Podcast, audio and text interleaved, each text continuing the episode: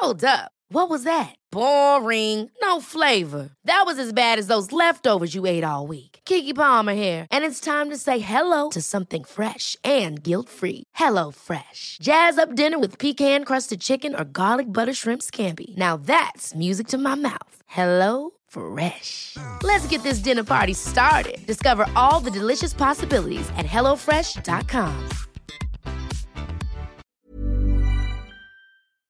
La depresión se trata.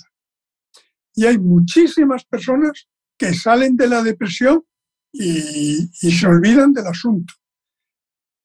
En la depresión solo se trata con dos cosas.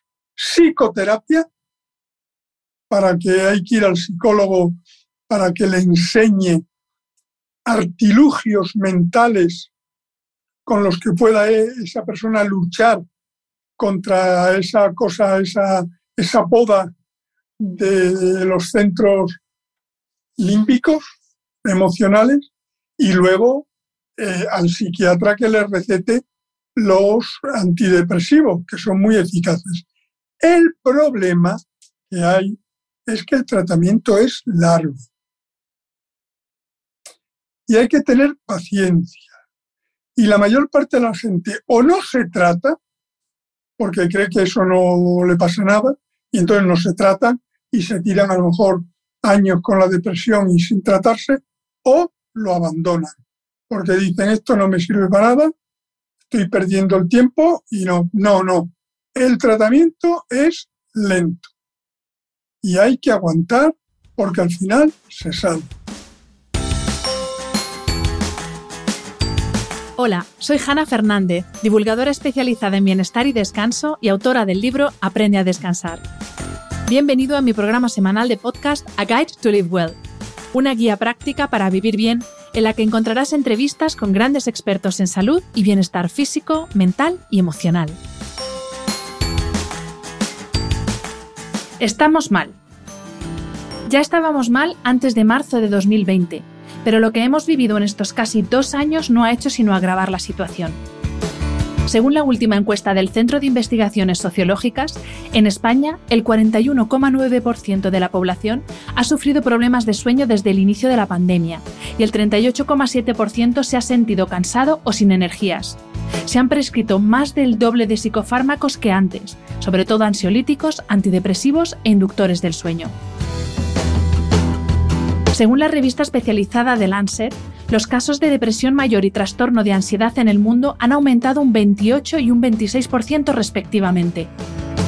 Un metaanálisis realizado por investigadores canadienses con datos de 55 estudios internacionales con más de 190.000 participantes muestra un preocupante aumento en la prevalencia de depresión, ansiedad y trastorno por estrés postraumático a raíz de la crisis por la COVID-19. Lo dicho, ya estábamos mal, Ahora estamos aún peor. Queda mucho trabajo por hacer para que las enfermedades mentales reciban la atención y los recursos humanos, económicos y sanitarios que merecen quienes las sufren, y desde luego el primer paso es la información. Para entender las bases fisiológicas de la depresión, esta semana tengo el honor de entrevistar a José Enrique Campillo, doctor en medicina por la Universidad de Granada. Completó su formación en las universidades de Lieja, en Bélgica, y Oxford, en Gran Bretaña. Es catedrático emérito de Fisiología en la Universidad de Extremadura y fue galardonado con el Premio Nacional de Investigación en 1989. Su labor investigadora se ha centrado en el estudio de diversos aspectos relacionados con la diabetes, la nutrición humana y el ejercicio físico, trabajo que ha dado lugar a numerosos artículos en revistas especializadas y a varios libros, como El mono obeso, El mono estresado y el más reciente, La conciencia humana. Antes de comenzar con la entrevista, quiero agradecer a Coro que haya decidido seguir apoyando este podcast como mecenas de la nueva temporada. Coro, con K, es una tienda online de productos a granel donde encontrarás un amplio surtido de productos saludables como frutos secos, semillas, superalimentos, legumbres y cereales, entre otras muchas cosas. Esta semana quiero invitarte a que descubras su selección de productos para cuidarte durante el invierno. Tienen unos cafés aromatizados con vainilla, avellana y chocolate deliciosos. No hay mejor manera de comenzar el día. Además, si necesitas un boost para reforzar tu sistema inmune, tienes jengibre en varios formatos, en chupito, en polvo para añadir a batidos o desecado para comer como si fuera una chuche, y en la categoría de suplementos encontrarás vitamina D en gotas, esencial en estos meses en que casi no nos exponemos al sol. Entra en www.coro-medioshop.es para descubrir todas sus propuestas y utiliza el código PODCASTHANA, todo seguido y en mayúsculas, PODCASTHANA, para disfrutar de un 5% de descuento en todos tus pedidos. Haciendo tus compras en Coro, no solo estás cuidando tu salud, también estás ayudando a la continuidad de este podcast. Bienvenido, doctor, y muchísimas gracias por aceptar la invitación a este podcast. Muchas gracias a ti. Pues eh, como he adelantado en la introducción, en este episodio vamos a hablar de depresión, un tema que está de maximísima actualidad, todo lo que tiene que ver con la salud mental. Y vamos a hablar desde el punto de vista de la fisiología y de la biología para entender qué es eso que nos pasa por dentro cuando sufrimos una depresión, más allá de los síntomas habituales de tristeza, melancolía, etc. Así que, doctor, eh, primera pregunta, desde el punto de vista de la fisiología, ¿qué es la depresión? ¿Qué nos pasa por dentro eh, cuando nos vemos incapaces de sobrellevar determinadas situaciones? Pues la depresión, el problema que hay es que varía muchísimo, que le pasa a todos los problemas mentales, varía mucho en cada persona.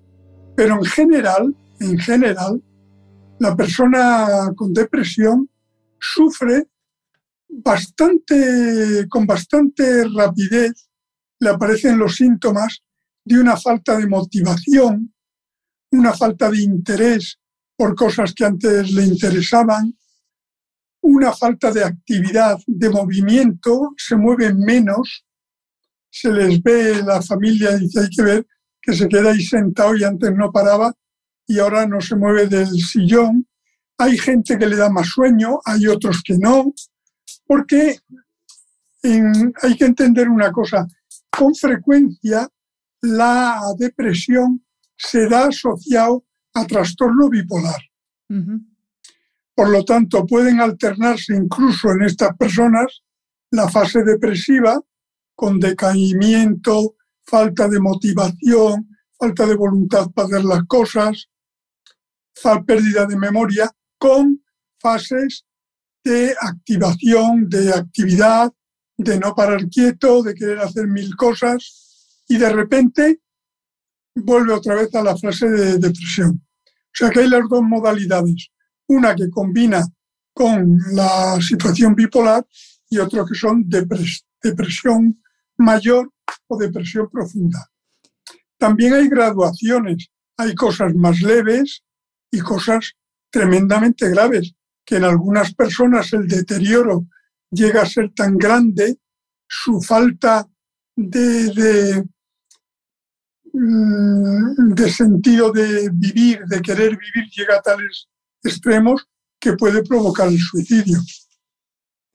Y, doctor, esto que realmente son como síntomas, ¿no? Como lo que una persona eh, eh, manifiesta exteriormente, pero a nivel interno ¿Qué nos pasa? Porque ahora se habla mucho de los neurotransmisores, eh, de la implicación de la serotonina en casos de depresión. Y al final todo esto es como una explicación más científica, ¿no? O sea, no quiero decir que la explicación psiquiátrica no tenga una explicación científica, pero hay una base, ¿no? Por ahí debajo que son pues, esos neurotransmisores y esa falta de información o fallo en la información que llega a nuestro cerebro, ¿no? ¿Es así? Sí, mira, básicamente el problema es que la gente tiene que entender una cosa. Hasta hace unos 20 años mm, no se podía estudiar por dentro del cerebro prácticamente de ninguna forma. Había las radiografías, que eran nada, no se veía nada. Había los electroencefalogramas, que prácticamente solo servían para las epilepsias.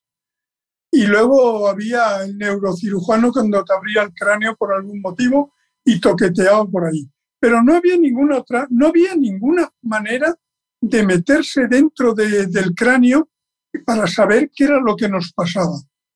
Por lo tanto, antes de prácticamente el comienzo del siglo XXI, pues lo que sabíamos era lo que tú acabas de decir. Es decir, oye, pues resulta que yo le he empezado a dar serotonina, que sé que es un neurotransmisor que en las ratas hace no sé qué cosa. Oye, y si le doy serotonina o le doy los inhibidores de la recaptación de serotonina, que es otra forma de darle serotonina, oye, pues la gente va bien. Y entonces, pues, ah, pues tiene, puede ser que tenga esto que ver algo con la serotonina, que es un neurotransmisor.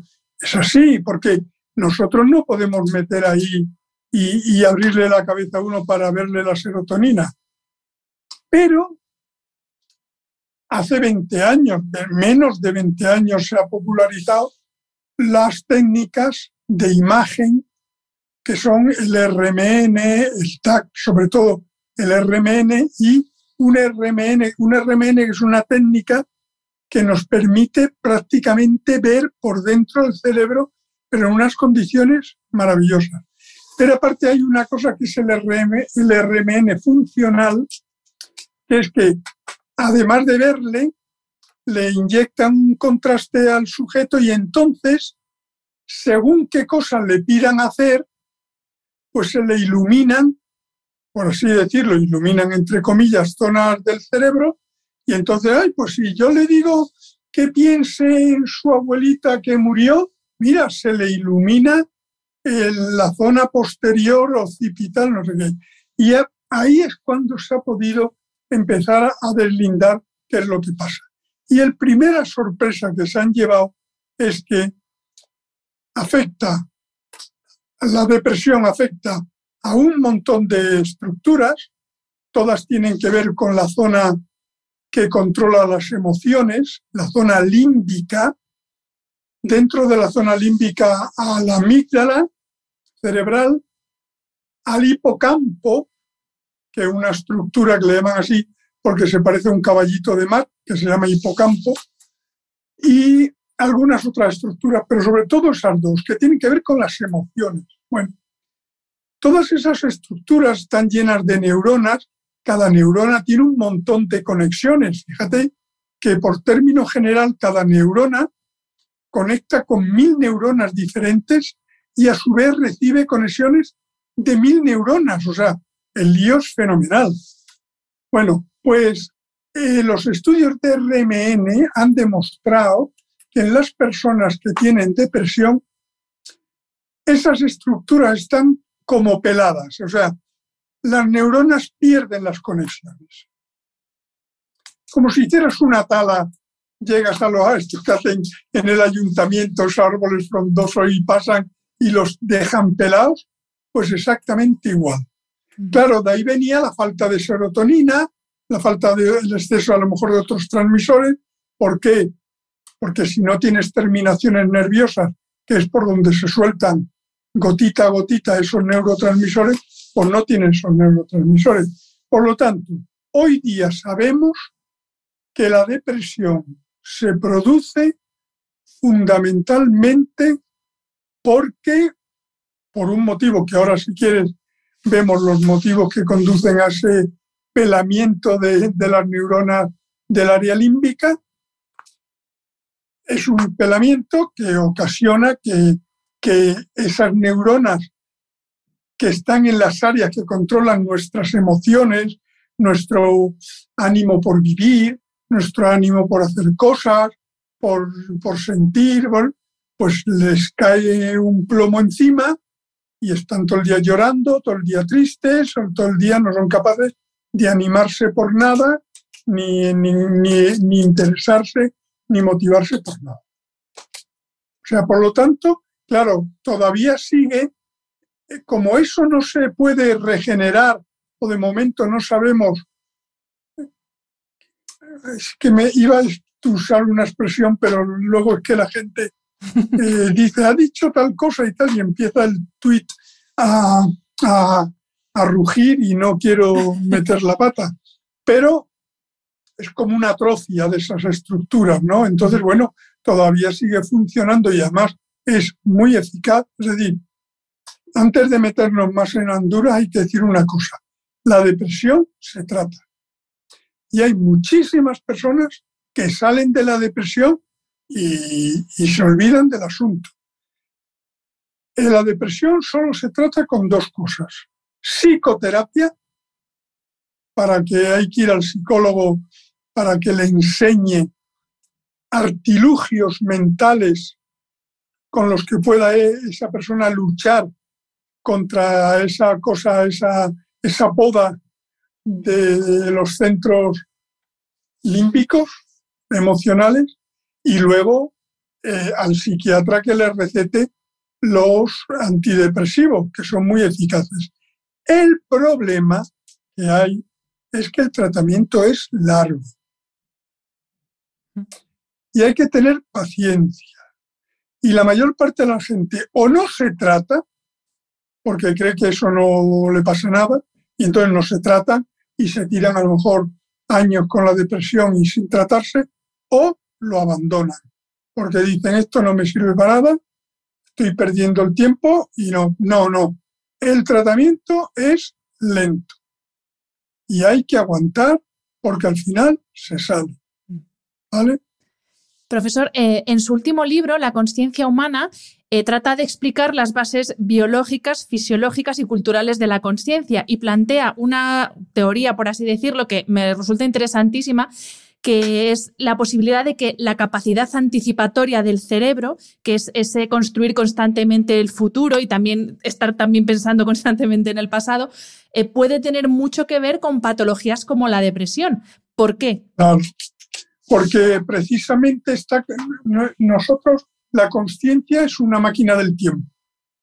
O sea, yo con la conciencia ahora digo, pues me voy a ir al siglo XXVIII y voy a imaginarme lo que pasa por allí. Y ya está, y me monto la película y tal. Todo eso es nuestra conciencia. Bueno, el órgano fundamental, el órgano más importante que permite que la conciencia haga esos viajes en el tiempo es el hipocampo. Si hemos dicho que se poda en la depresión, pues evidentemente, precisamente una de las cosas que les pasa a la gente que tiene depresión es falta de visión de futuro, de, esperanzas, de, de, de capacidad de hacer proyectos, toda, toda esta cosa de hacer proyectos, de hacer cosas, eso la conciencia lo hace a través del hipocampo. El hipocampo está pelado, luego el hipocampo no realiza ese tipo de, de proyecciones.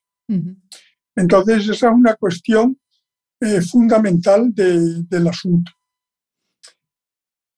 Eh, esos, cuando se hace uno el tratamiento, eh, muchas de esas conexiones se regeneran, porque hoy sabemos que el cerebro no es como se pensaba antes, que en cuanto llega uno a los 30 años, pues a partir de ahí todo es perder neuronas. No, el cerebro tiene unos mecanismos que se llaman de neuroplasticidad que permiten, que permiten que se regenere algunas partes e incluso se creen neuronas y por supuesto se creen conexiones. Por lo tanto, no hay que perder la esperanza porque un buen tratamiento, con una, apoyado en una buena psicoterapia y apoyado en una buena medicación, más estilo de vida que es fundamental, el ejercicio físico, alimentación sana, el cerebro se tiene que alimentar. Tienes que darle colina, que está en los huevos, tienes que darle una serie de cosas que necesita para hacer los neurotransmisores. Por lo tanto, ejercicio físico, actividad física, suprimir los tóxicos, desde el alcohol a todo tipo de cosas, porque eso daña, eso poda eh, las neuronas y yo creo que eso es la base fundamental del tratamiento. Ahora, ahora vamos a hablar largo y tendido de cómo afecta eh, un estilo de vida poco saludable en, casos de depresión, pero antes quería hacer referencia a, otra de las cosas que plantea en otro de sus libros, en El mono obeso, que eh, es de los mejores libros que he leído más claramente explicados explicado mm, por qué nos pasa lo que nos pasa. Y usted habla de, No, no, es que es verdad, es que eh, de, lo de, lo sencillo que es, es fácil de comprender, porque a veces nos perdemos en los tecnicismos y en la cosa científica y uno no se acaba enterando de lo que lee.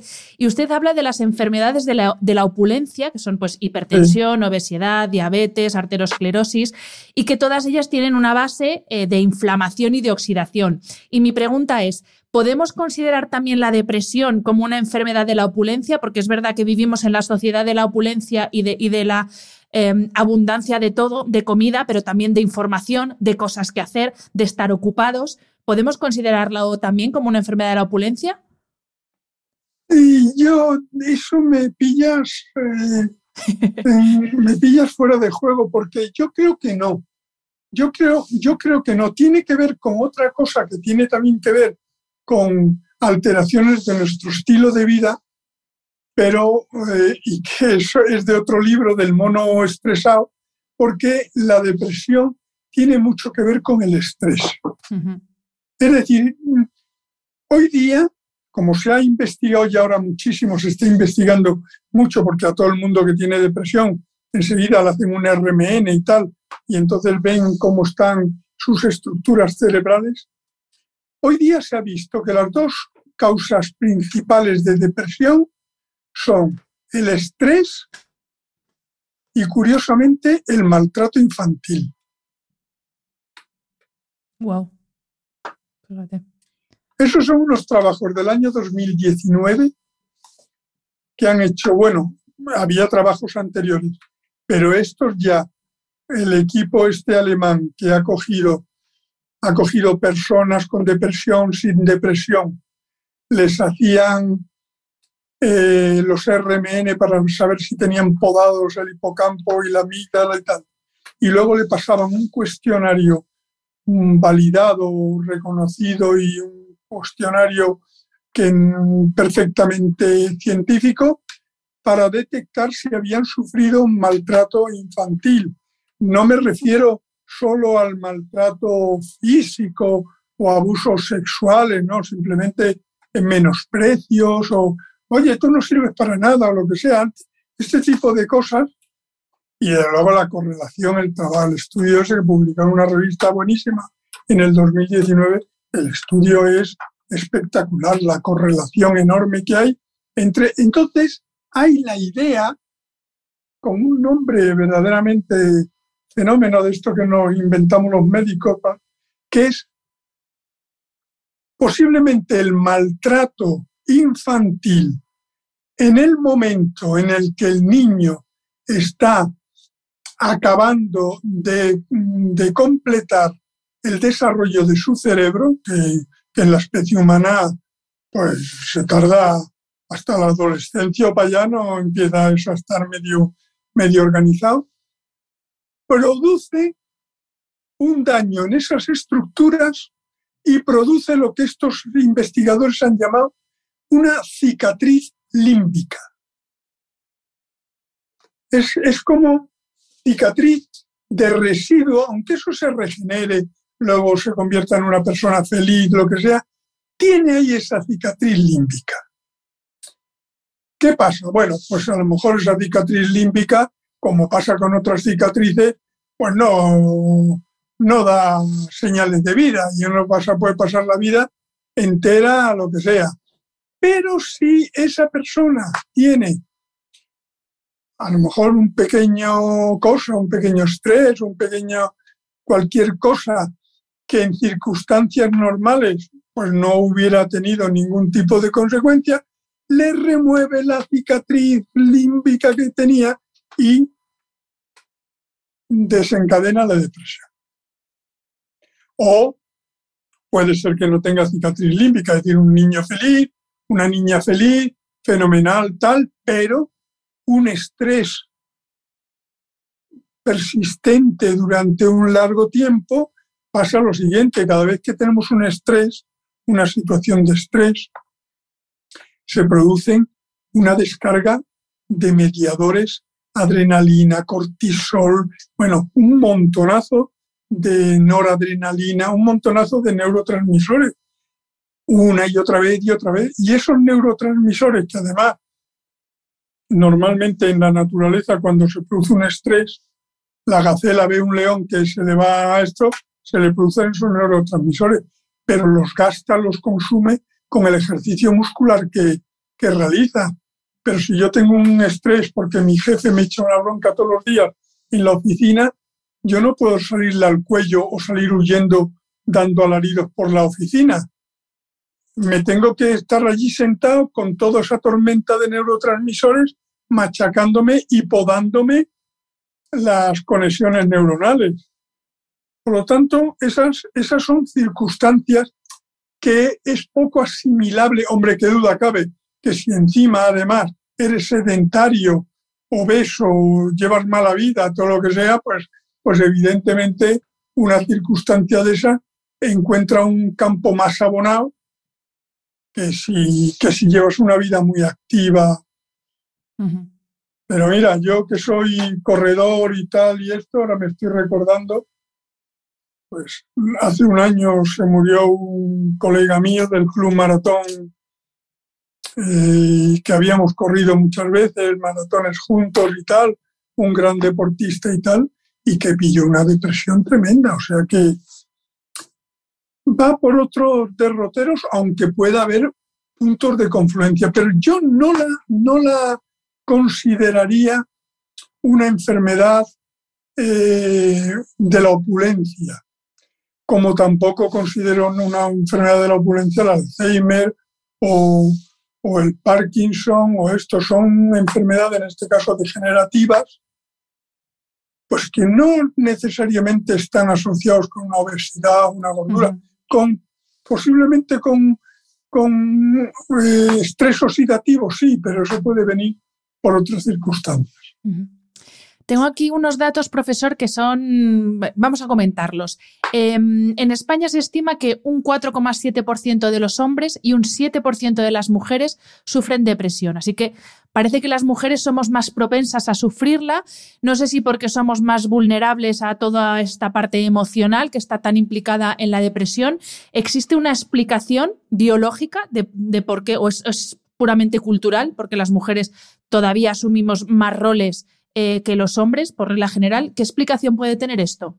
No, yo creo que lo que dicen todos los autores que se dedican a esto es que detrás están las hormonas. La, quiero decir, en cuestión de esto de, desarrollo hormonal y de organismo sexual y tal, mientras que los hombres somos simples como el mecanismo de un sonajero. la mujer, en cambio, sí, es, más sencillo, como un, es más sencillo que un sonajero. Las mujeres son de una complejidad enorme, mm. con todas las menstruaciones, la, los embarazos, los controles hormonales, la lactancia. Bueno, tienen, tienen un montón ahí de hormonas y un montón que además muchas de ellas tienen actividad de neurotransmisores y bueno, eso es un conglomerado tremendo. Bueno, de hecho, por ejemplo, hay, un, hay una, aunque no tiene mucho que ver con esto, pero hay una depresión postparto, por ejemplo, bien caracterizada, y ahí, o sea, quiere decir, e incluso hay simplemente muchas mujeres el, eh, a lo largo del ciclo menstrual cambia uh, drásticamente, en muchas mujeres cambia drásticamente su estado de ánimo y su emotividad y su esto. Entonces, Quiero decir, yo más lo achaco, bueno, yo no, yo, yo soy un, eh, los que estudian esto lo achacan posiblemente a la complejidad enorme de, del mundo hormonal relacionado con, con, la reproducción de la mujer, que es, vuelvo a decir, muchísimo. Nosotros tenemos la testosterona arriba, para abajo, pelo en la cara, tal, y eso, y, la, y eso ya te digo, como un sonajero. ¿Y, qué podemos decir de la edad? Porque me llamó la atención, hace poco leí en, el periódico El Mundo un, un artículo que decía que los trastornos mentales se cobraban, eh, se cobraron, perdón, en 2020 más vidas de personas menores de 50 años que el coronavirus. Aquí no es tanto la importancia del coronavirus, sino ese menores de 50 años, porque antes hablábamos de esa pérdida de la visión de futuro, pérdida de la esperanza, que uno piensa que con menos de 50 años todavía tiene uno como esas ganas de, ¿no? de comerse el mundo y sin embargo es alarmante como eh, la edad a la que se padece depresión cada vez va bajando más. No, hay mucha depresión en adolescentes, ¿eh? que posiblemente se deba también a la convulsión hormonal que sufre esa gente durante ese periodo ese breve periodo de años y, y la, la, su ubicación como personas en el mundo y todo esto. Quiere decir, no, no, la depresión se da también, la depresión senil es otra cosa. ¿eh? Yo, la depresión es algo por debajo de los 60 años. Luego ya hay una depresión que ya es, una, es la depresión senil, que eso es ya entra dentro de la atrofia, es decir, eso ya es una atrofia global, es una especie como, no digo Alzheimer, pero el, el, encéfalo de las personas a partir de una cierta edad empieza a sufrir atrofia como, como se atrofia el riñón, como el digestivo ya no funciona y te empiezan a sentar mal las comidas, como, es decir, como un órgano más. Eso es otra cosa. Pero la depresión no es de personas mayores, es más bien de, personas jóvenes y tal. Y por eso que te decía, incluso porque en muchas de ellas la principal causa de desencadenante es un estrés. Pues hablando precisamente de estrés, también ha mencionado antes el sedentarismo, que son como dos grandes males de nuestra época que afectan mucho a nuestra salud mental. Eh, quería preguntarle, ¿para qué estamos, o sea, para qué amenazas del mundo moderno, por así decir, no está preparado nuestro cerebro, porque sí que yo por lo menos es lo que percibo como que el mundo, ¿no? la tecnología, eh, eh, todo lo que nos rodea va avanzando a un ritmo muy rápido y como que el cerebro vaya un poco retranqueado, como que no, no evoluciona al mismo ritmo, ¿no? ¿Para qué no estamos preparados? ¿Qué cosas hacemos hoy para las que nuestro cerebro no está preparado? Bueno, en nuestro cerebro, digamos que dejó, dejó de evolucionar, o sea, nuestro cerebro alcanzó su punto máximo de evolución hace 100.000 años. Luego el, tener, el cerebro que nosotros tenemos es un cerebro para el cromañón de hace 80.000 años. Salir con la lanza de, palo ahí a pelarse con, con un bisonte y, esto, y lo he explicado yo muchas veces, eh, cuando la conciencia aprendían. Yo lo de, eh, tengo la teoría, yo mantengo con una alegría tremendo que lo de los bisontes de la Cuellarba de Altamira era el PowerPoint que usaban para explicar a, a los jóvenes que hoy vamos a ir de caza, venga, ven, mira, si le clavas la lanza aquí lo matas, pero como lo pinches aquí se da la vuelta y te había acornadas, ¿no? O sea, es el PowerPoint.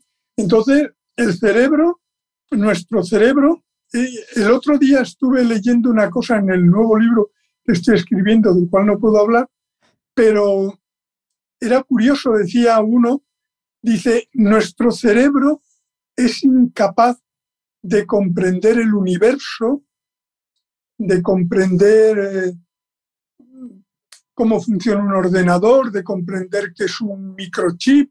Nuestro cerebro no es capaz de entender eso, porque es un cerebro de hace 100.000 años. Y hemos tenido que inventarnos las matemáticas que permiten abstracciones que facultan entonces al cerebro para poder subir a ese nivel de conocimiento para el cual no está preparado. Efectivamente, nosotros no estamos preparados. Lo que pasa es que el cerebro tiene una capacidad, lo de la plasticidad, una capacidad enorme, enorme, enorme para adaptarse a las más variadas circunstancias. Hoy estaba viendo en el telediario el follón que hay con, yo ya me considero con los mayores, que no vamos a los bancos y no nos entendemos ahí con las tecleando y tal, para arriba y para abajo. Y entonces, oye, pues eso es una cuestión de, en cambio, los, los niños, pues yo cuando no sé hacer una cosa en el ordenador, le pregunto a una nieta mía, oye, ¿esto cómo se hace? Y hace, y yo, espera, que no me he enterado de lo que has hecho, eh. tranquilita que voy anotando, yo escribo, ver, le doy primero aquí, luego aprieto tal, o sea, pero ¿qué pasa? Los niños que pasa hoy día, pues fíjate tú cómo manejan este tipo de cosas. Por lo tanto, la ventaja que tiene nuestro cerebro, aunque sea un cerebro diseñado para hace 100.000 años, porque desde, 100.000 años la evolución en 100.000 años cambia poco, pues nació ya con una capacidad de adaptación a cosas nuevas tremenda. De hecho, lo que en otro de los libros que tengo por ahí, el Homo Climaticus, con lo que no, yo digo que lo que nos hizo humanos fue precisamente que empezamos una forma de evolución que es la evolución cultural. Es decir, para que a un felino se le haga, pueda comer la carne con más facilidad, tienen que pasar 200.000 años de modificarse evolutivamente las muelas para que se hagan más afiladas y se conviertan en muelas carníceras que corten la carne. En cuanto nosotros tuvimos un cerebro, la cosa era bien fácil. Al listillo de la tribu dice, oye, fabrícame con una piedra algo que corte bien. Y el tío cogía una piedra del río, le daba allí golpecillos y hacía un cuchillo fenomenal. Por lo tanto, y eso lo hacía en una semana. Lo que al tigre le había costado 300.000 años de evolución, gracias a la evolución cultural, a nuestro cerebro, pues le costaba... ¿Cuánto ha costado volar a los animales? Varios millones de años de evolución. ¿Qué nos ha costado volar a nosotros? Unos cuantos siglos de inventar los aviones. Entonces, eso lo hace el cerebro. El cerebro es un dispositivo extraordinario que aunque se paró, ya, ya no ha cambiado prácticamente nada desde hace 100.000 años, nació ya con una capacidad de asimilar incluso lo que entonces no existía. Quizá entonces, yo es que tengo una teoría y es que para lo que realmente no estamos preparados es para tratar a nuestro cerebro como si fuera un robot, porque incluso con las máquinas, ¿no? El teléfono de vez en cuando hay que apagarlo porque se peta. El ordenador de vez en cuando se queda colgado y tienes que hacer a lo bruto, apagar y encender. Y yo creo que estamos intentando tratar a nuestro cerebro un poco como si fuera una máquina y no sé, lo mismo es una teoría peregrina, pero yo creo que para lo que no estamos preparados es precisamente para, para ese nivel de estrés permanente al que sometemos a nuestro cerebro, ¿no? Ese tenerlo funcionando prácticamente 24 horas al día. El otro día salió en la revista de neurología un trabajo que hablaba precisamente de, del problema del exceso de información. Ahora estamos sometidos a un exceso de información. Pero fíjate tú qué cosa más curiosa que la gente esto no lo sabe. Cuando habla la gente, bueno, el cerebro gasta solo el 10% tal. El cerebro, cuando consume energía, es cuando está en reposo toda la energía que consume el cerebro, que el cerebro se lleva el 20% de nuestro, o sea, de nuestro metabolismo. El 20, casi la cuarta parte de todo lo que comemos es para alimentar al cerebro. ¿eh? Pues el cerebro solo gasta energía. O sea, casi toda la energía que la gasta es cuando está en reposo. Es como si en el reposo se dedicara a subir agua al pantano gasta energía en subir agua al pantano.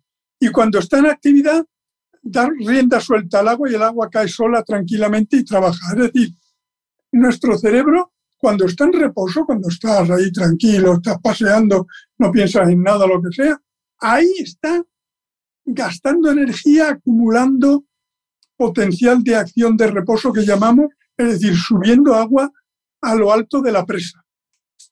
Y luego cuando empieza a trabajar lo que estamos haciendo ahora, nosotros estamos soltando agua a raudales. Ya luego tranquilamente nos quedaremos para, que, para reponer todo aquello que estamos gastando ahora. Y, y, pues a propósito que dice esto, doctor, ¿Qué mecanismos, por, por, simples que puedan parecer, ha dicho por ahí, eh, estar dando un paseo, pues, ¿qué mecanismos tenemos para contrarrestar ese efecto negativo que tiene el estrés, que es al final, eh, con, estrés aquí me refiero a ese tener al, al, al cerebro casi a pleno rendimiento? Exacto, intentarlo tener funcionando sin descanso 24 horas al día. ¿Qué mecanismos? También os he hablado antes del ejercicio físico, pero eh, he leído alguna, algún, ya no sé en qué libro suyo lo he leído, pero habla del contacto social, también la parte espiritual es importante, ¿no? Para, para eso, para esos mecanismos que tiene el, cerebro. Sí, bueno, yo siempre digo, en, lo tengo puesto en libros y lo digo por ahí siempre, el magnífico refrán español que dice mucho trato, poco plato y gasta la suela de tus zapatos. Mucho trato, hablar con la gente y tal. Poco plato, es decir, eh, controlar la alimentación y gasta la suela de tus zapatos. Pero mira, hay un mecanismo muy curioso que yo también en el libro de la conciencia hablo de esto. Fíjate tú, tú que te gusta andar, trotar o hacer algún ejercicio de estos. Yo sí, muchos. Ando, mm, corro cuando mis rodillas me lo permiten. Bueno, bueno, tú cuando te sales a andar sola tranquilamente, al cabo de un rato que estás andando, ¿qué es lo que te empieza a pasar? Te empiezan a ocurrir ideas en la cabeza. Totalmente, sí. Pero son ideas que vienen y se van y luego piensas otra cosa y se te ocurre otra cosa, ¿eh? continuamente. Ese es una especie de mecanismo de reposo del cerebro. O sea, el cerebro tiene muchos trucos. El sueño, evidentemente, con las ensoñaciones y, y todos son mecanismos por los cuales el cerebro recupera, porque si no, es lo que tú dices, es una cosa que se estaría eh, funcionando constantemente y no puede funcionar constantemente. Por lo tanto, la divagación, que es esto que estás tú, y es que tú, yo que salgo a andar y se me empiezan a ocurrir cosas, me empiezan a aparecer, pero a lo mejor y de repente pues pienso otra cosa. Eso es ese que se llama divagación mental, es un mecanismo de reposo, de reorganización del cerebro. Y es una de las ventajas de andar o trotar tranquilito. Tengo otro libro yo de eso que se llama Razones para correr, sí. porque yo soy maratoniano, aquí donde me ves, yo me corrí, que he acabado, he acabado 16 maratones y medias maratones y tal, muchísimas. Y eh, siempre hay un capitulillo que habla de que incluso nosotros podemos ser capaces de meditar, pero realmente meditar con todas las ventajas que supone la meditación y tal, mientras andamos o, o trotamos despacito. Solo falta, una vez que estés ya cogido el régimen de trote o de caminata, la respiración controlada, pues entonces dejar la mente, enfocarla en algún punto o algo así, con cuidado de no pegarte un porrazo. Y, yo creo que es una, una actividad buenísima, buenísima, buenísima y muy saludable. Yo doy fe de que mis, vamos, yo al final me dedico a crear mucho contenido y mis mejores ideas las tengo siempre cuando salgo a andar o cuando estoy haciendo ejercicio en el exterior, además. Sí, sí, sí, sí, seguro, ¿eh? Sí, sí. Yo ahora antes llevaba yo siempre una libretina y un bolígrafo para apuntar cosas que se me ocurrían y ahora agarro del móvil y lo grabo. Eh, yo las notas de voz también, no paro de mandarme notas de voz. sí, sí, sobre todo cuando voy andando, ¿eh? Sí, sí. Profesor, hemos hablado antes un poco y quería entrar eh, a hablar de sedentarismo porque llevamos dos años hablando de muchísimo de pandemia, pero la verdad es que mm, mm, nos acechan pandemias bastante peligrosas también, no, sé si decir más o menos que la del coronavirus, pero bueno, eh, sin duda una de las pandemias que más eh, nos están afectando como sociedad, sobre todo a los países más desarrollados, es la del sedentarismo. Y ojo que lo preocupante es que ya la población más joven, de hecho tengo aquí un dato, eh, según la OMS, la cuarta causa de mortalidad en el mundo hoy es la obesidad y el 54% de la población de entre 15 y 24 años tiene un estilo de vida sedentario, o sea que la cosa no está mejorando con las nuevas generaciones. Eh, ¿De qué forma influye el sedentarismo en, eso que hablábamos del estado de ánimo, en la ansiedad eh, y en el desarrollo de enfermedades mentales, como puede ser la depresión? Bueno, mira, yo soy de los que opino, y así lo tengo por ahí escrito, y además nosotros hemos, hicimos un trabajo de investigación, ahora te lo comentaré, muy interesante en niños extremeños hace unos años. Eh, el sedentarismo es una enfermedad. Además, el sedentarismo es una enfermedad carencial. ¿Qué son las enfermedades carenciales? Las enfermedades carenciales son cuando no tomas algo, cuando no metes a tu organismo, no proporciona a tu organismo algo que le tienes que proporcionar a diario. El escorbuto era una enfermedad carencial. ¿Por qué? Porque los que se embarcaban seis meses en un barco de España a América, pues se le caducaban las, las cosas frescas que llevaban, no le metían vitamina C al organismo y aparecía la enfermedad del escorbuto. El ejercicio físico es exactamente lo mismo.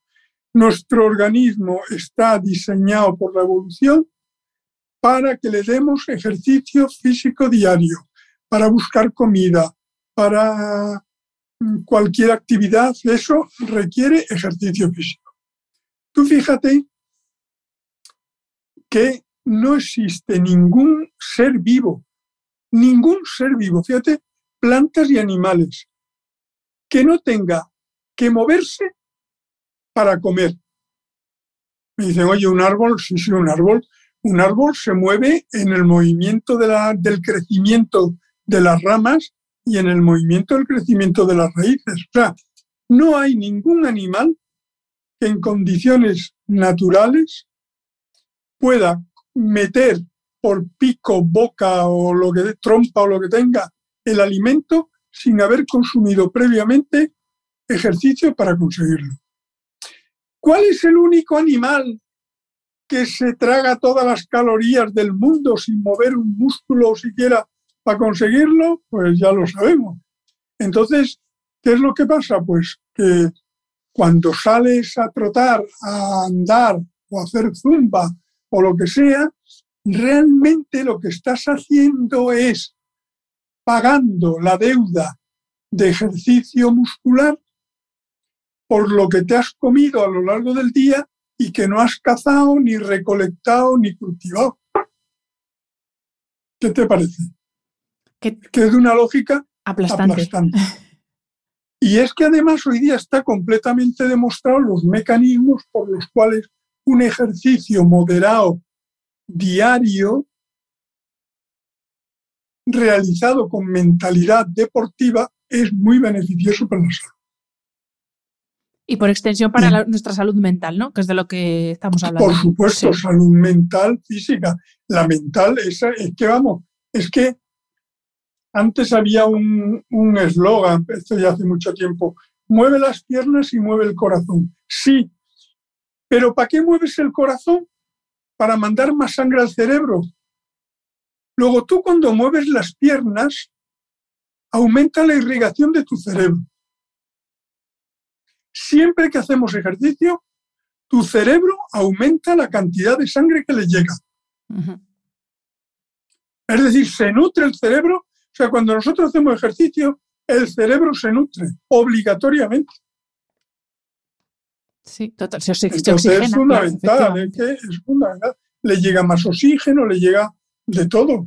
Se, se neutralizan sustancias oxidadas. Bueno, se ve, hay muchos estudios que demuestran el efecto enorme que tiene el ejercicio físico, por ejemplo, en retrasar en personas predispuestas la aparición de un Alzheimer. Al fin y al cabo, por ejemplo, el Alzheimer y otras demencias, pues básicamente es acumulación de basurilla, basurilla que se acumula ahí y que no se puede quitar del medio. Oye, pues si tú tienes una, una buena circulación cerebral con un, a todos los días a una hora, le metes una hora, hora y media de, trabajo, de que llega mucha sangre al cerebro y tal, pues oye, algo conseguirás. Totalmente ya solo por salud mental, eh, es que yo, bueno, es una cosa que también soy una firme defensora del ejercicio físico, el que sea, porque también a veces nos ponemos tan exquisitos que tira para atrás. No, no, el que sea. Pero ¿eh? efectivamente es que el ejercicio físico es bueno para la cabeza. Sí, totalmente.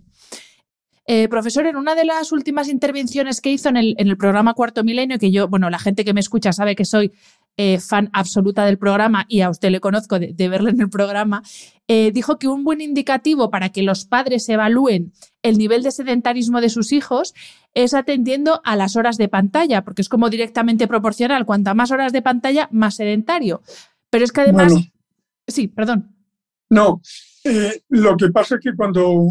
Eso ya viene hasta de mucho antes, porque cuando tú estudias, tú quieres hacer un estudio sobre el sedentarismo en niños, ¿Tú cómo, tú cómo, cómo evalúas la cantidad objetivamente? O sea, en traducirla a un número con el que se puede hacer matemática de correlación y hacer un trabajo. ¿Tú cómo evalúas en un número el sedentarismo de un niño? ¿Tú qué le vas a decir al padre? ¿Es un niño sedentario? Pues sí o no. Eso no es imposible de controlarlo. Entonces, la única forma de controlar, de evaluar, que, que resulte un número que se pueda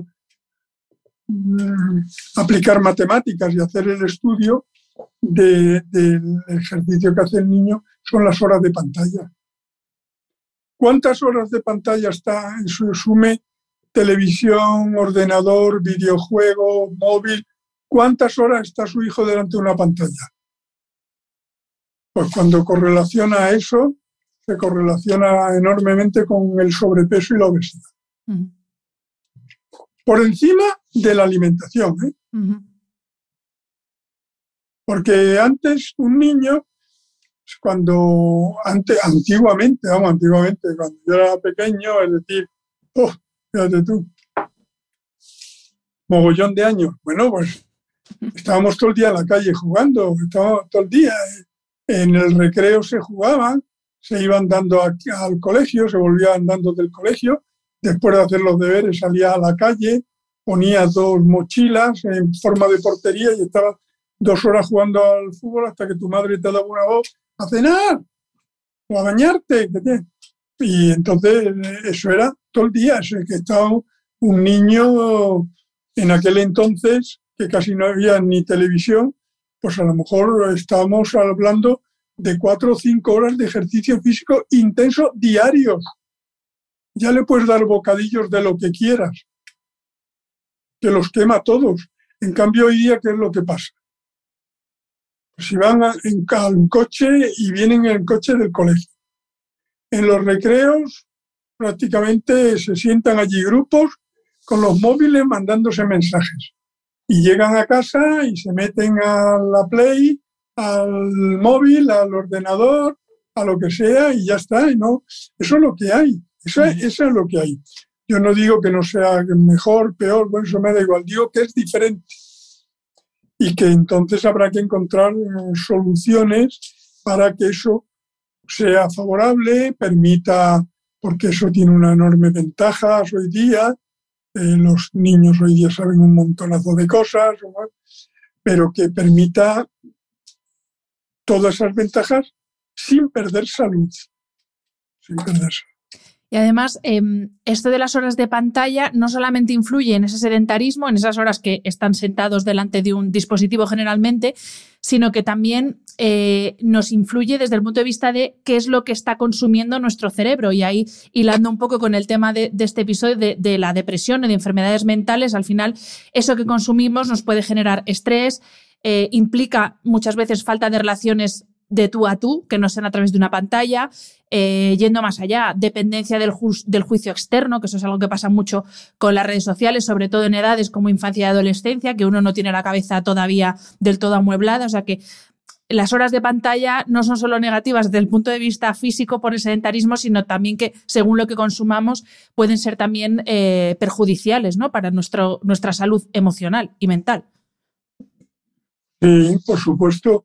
Eh, ya la afición, ya la afición a todos los juegos de maquinitas y todo tipo de eso, las, los videojuegos y todo este tipo de cosas, que ya ha avanzado ya a la cuarentena, y en cual cuarentena avanzada y cincuentena, ya está ahí.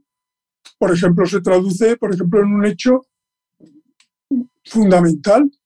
Eh, los lectores de libros son en un 60% o más mujeres y un 40% de hombres. Y eso es un efecto de, porque los hombres y tal, pues los chicos, pues a lo mejor son más, no digo que no haya mujeres muy aficionadas a los videojuegos y a matar marcianitos con, con rayos láser, que las hay, pero quiero decir que mayoritariamente es una afición de momento más masculina que femenina. Por lo tanto, eh, son horas que se restan. Al fin y al cabo, nosotros eh, lo que no hemos podido modificar es que el día tenga 24 horas. Entonces te las tienes que repartir como sea. Si matan marcianitos, no les. Pues hablando precisamente, doctor, de, estas 24 horas que tiene el día y de cómo las repartimos, y ya para terminar la entrevista, yo uno de los temas que más trato en este podcast es el tema del sueño y del descanso, y para mí es pregunta obligada em, el, el preguntar desde un punto de vista fisiológico cómo es esta relación de retroalimentación casi entre sueño y salud mental, salud emocional, porque es una cosa que todavía, eh, aunque todos sabemos que tenemos que dormir, pero todavía es algo como que, bueno, ya luego si eso ya me acostaré cuando termine de hacer todo lo que tengo que hacer. Entonces, ¿qué sabemos de la relación entre la privación de sueño y enfermedades mentales como puede ser depresión o otro tipo de enfermedades? Bueno, yo, verás, el sueño es fundamental, se, se habla sueño reparador y es fundamental, el cerebro de los animales, también de los animales en general, necesita obligatoriamente el sueño para recuperar función. Oye, un felino duerme 20 horas, ¿eh? Un león duerme 20 horas ¿eh? al día. Bueno, un perro también duerme un montón de horas. Yo no soy tan partidario de hablar de horas que hay que dormir, porque varía muchísimo de unas personas a otras, muchísimo. Yo lo que sí defiendo es que uno debe de tener cada día el sueño que le permita una reparación, que le permita estar bien y no sentirse cansado. En cuanto tú te levantas con sueño, estás todo el día con sueño, lo que sea, mal vas. Y no importa si has dormido, porque yo conozco mucha gente que duerme cuatro horas y tiene suficiente, están como una rosa. Y conozco a gente que como no duerma diez horas, no es persona. Entonces, varía mucho. Varían también las horas. Hay, yo he hablado en otro libro también de que hay alondras y búhos. Según hay gente que vive mejor de noche y gente que vive mejor de día. Bueno, todo eso son circunstancias personales. Pero lo que es fundamental de lo que me has preguntado es que toda persona debe de proporcionar a su cerebro las horas de sueño que necesita. Y todos sabemos perfectamente cuántas horas son esas. Y que cambia mucho con la edad. ¿eh? Sí, desde luego no, hay mejor indicador de un sueño de calidad que eso, que levantarse al día siguiente con ganas de, vivir y de hacer cosas y con energía. Eso es eh, indudable. Y que no estés todo el día con las pilas a medio funcionar, hmm. que parece que te vas cayendo por, por los sitios. ¿no? Exacto. Pues profesor, terminamos aquí la entrevista. Eh, muchísimas gracias, ha sido un absoluto placer. Y, bueno, lo dicho, muchísimas gracias por este rato y por compartir con nosotros eh, todos los años que tiene de, de experiencia y de conocimiento. Muchas gracias. Muchas gracias a ti.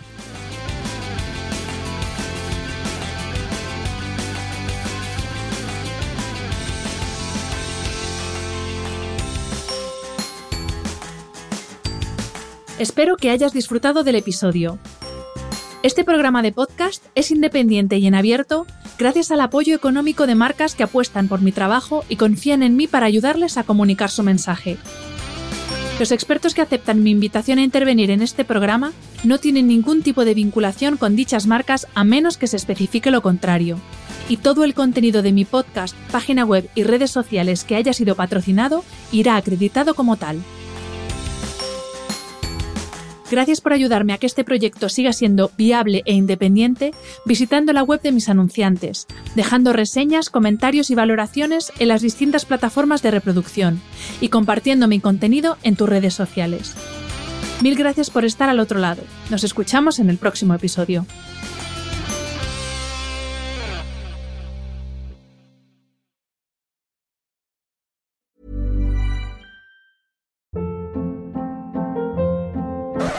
Hold up. What was that? Boring. No flavor. That was as bad as those leftovers you ate all week. Kiki Palmer here, and it's time to say hello to something fresh and guilt-free. Hello Fresh. Jazz up dinner with pecan-crusted chicken or garlic butter shrimp scampi. Now that's music to my mouth. Hello Fresh. Let's get this dinner party started. Discover all the delicious possibilities at hellofresh.com.